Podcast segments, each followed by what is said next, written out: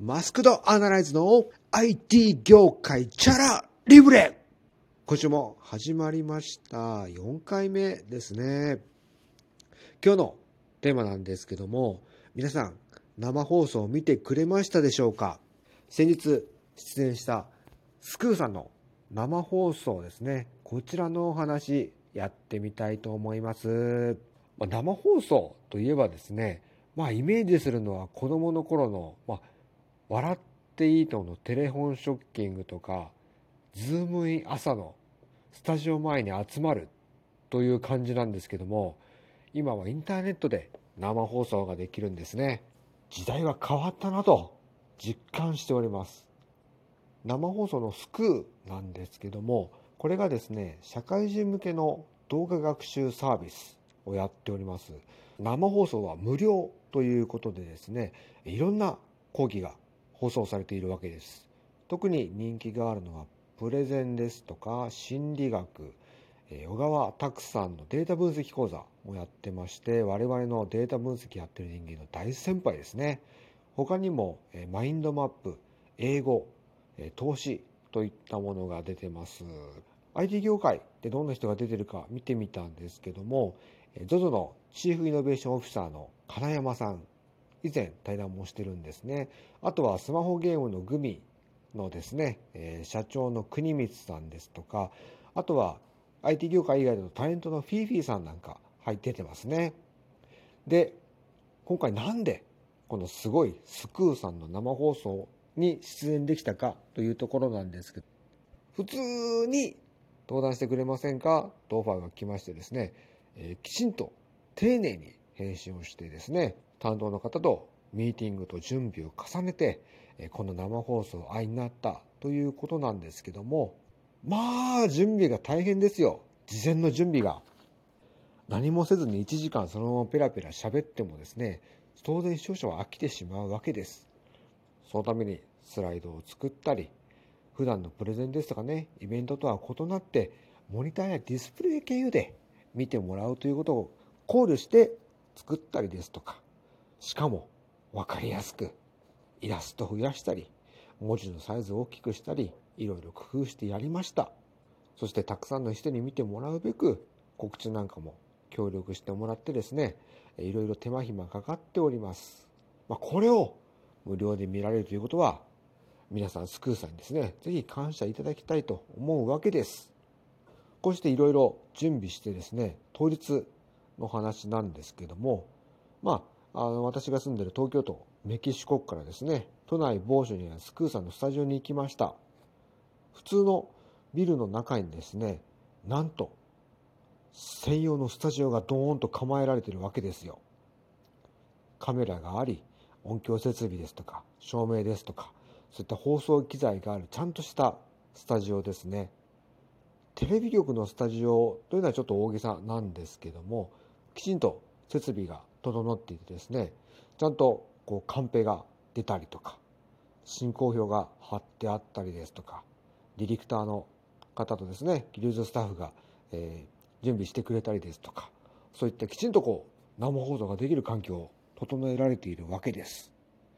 スタッフの皆さんにもですねいろいろ当日お手伝いいただきましてですね実にスムーズに放送を進めることができました。皆さんが見ているですねテレビ番組もスクールの生放送もこういったスタッフさんのですね縁の下の力持ちがあってこそですので裏方の皆さんにもお礼を言っておきたいなと思った次第でございます。で生放送を見てもらった方にはお分かりいただけるんですけども司会進行として私の隣に女性の田原さんという方がついておりましてですね事前に打ち合わせなんかもしてるんですけどもやはりですね生放送中本番中ですね田原さんが視聴者のポジションとして質問をしたりあるいはコメントを選んで話を振ってくれるとそういった役割がですね非常に大事なんですね。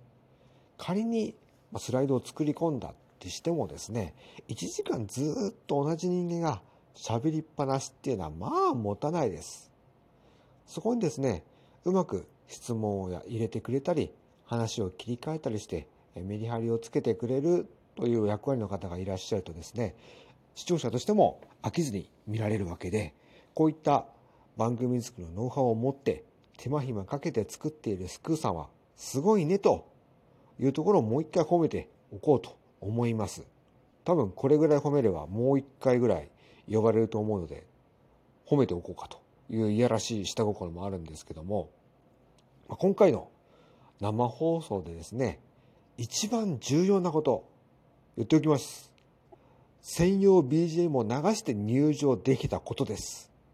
これがですね普段イベントやってる時ではですね音響の都合があったりですとか、まあ、主催者側の意向なんかもあってですね流せないこともあるんですけどもですねやはりこういった形で BGM を流して入場すると気分が違いますね。やはり専用 BGM を流して入場できるのは気分がいいというのが大きいです。実際に話した内容なんですけどもテーマが5つありまして5年後皆さんの仕事はどうなっている？と5年間の働き方の変化2006年から2020年までの大きな動き AI を使ったらどのようなビジネスが生まれる？日本の AI 提供企業がぶつかっている外部要因とは？という内容になっております。詳しくはですね、スクーの放送を見てほしいんですけども、当然生放送なので、最初の5分しか見れなくなっているんです。会員登録すると生放送チケットが1枚もらえるので、これを使えばなんと全部視聴できるという太っ腹ぶりでございます。他にも素晴らしいチャンネルがスクーさんには揃っているので、ぜひとも皆さん、プレミアム会員として月額980円を払ってですね、すべて見放題にして、いろんな番組を見てほしいと思います。ここまで宣伝するとね、生放送じゃなくてオフラインのイベントにも呼んでくれるんじゃないかと思います。今ちょっとコロナウイルスでいろんなイベントが中止になって収入的に非常に厳しいんでですね、こうして仕事の種まきをしてですね、収入を増やさないといけません。こうしてコロナウイルスが収束した頃に向けて新しい仕事の種まきをきちんとしておかなければなりません。というわけで詳細な内容はぜひスクーにユーザー登録をしてですね、プレミアム会員に登録してスクーの放送を見てくださいというのが私から言いたいことでございます。実際スクーの生放送に出演してみて分かったこと、やっぱりいろいろあります。まずスクーのコンテンツ、かなり手間暇かけて作ってます。出演者が豪華というのもあるんですけども、やはり番組として高画質で、高音質で分かりやすい事業にしようというのがですね、非常に手間暇かかって作られているわけです。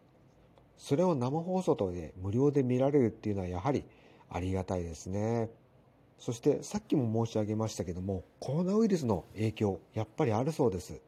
イベントがですね、開催できなくなっているので、まあ、生放送やオンラインを使ってですね、まあ、トレーニングやイベントをやろうっていう依頼がかなり増えてるそうなんですね。もしかしたら今後はこういったオンラインによるトレーニングですとか放送っていうのがもっともっと需要が増えてくるかもしれません。実際に私も IDMI さんでオンラインにあるトレーニングカリキュラムを提供しているので、個人だけでなく企業でもこういったオンラインのトレーニング、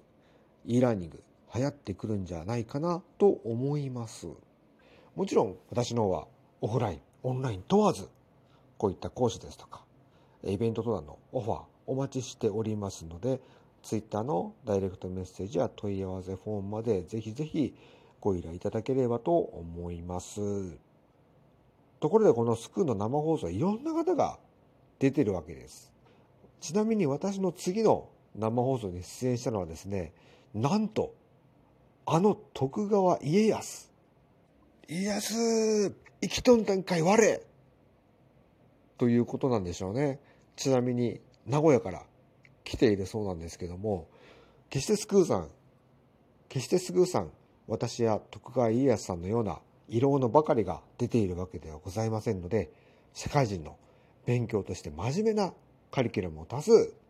ご提供されておりますので、ぜひとも皆さん、このスクーの番組、私の番組を見た後は、他の番組もぜひ視聴してみてください。それでは、マスクドアナライズの IT 業界チャラリブレ。以上。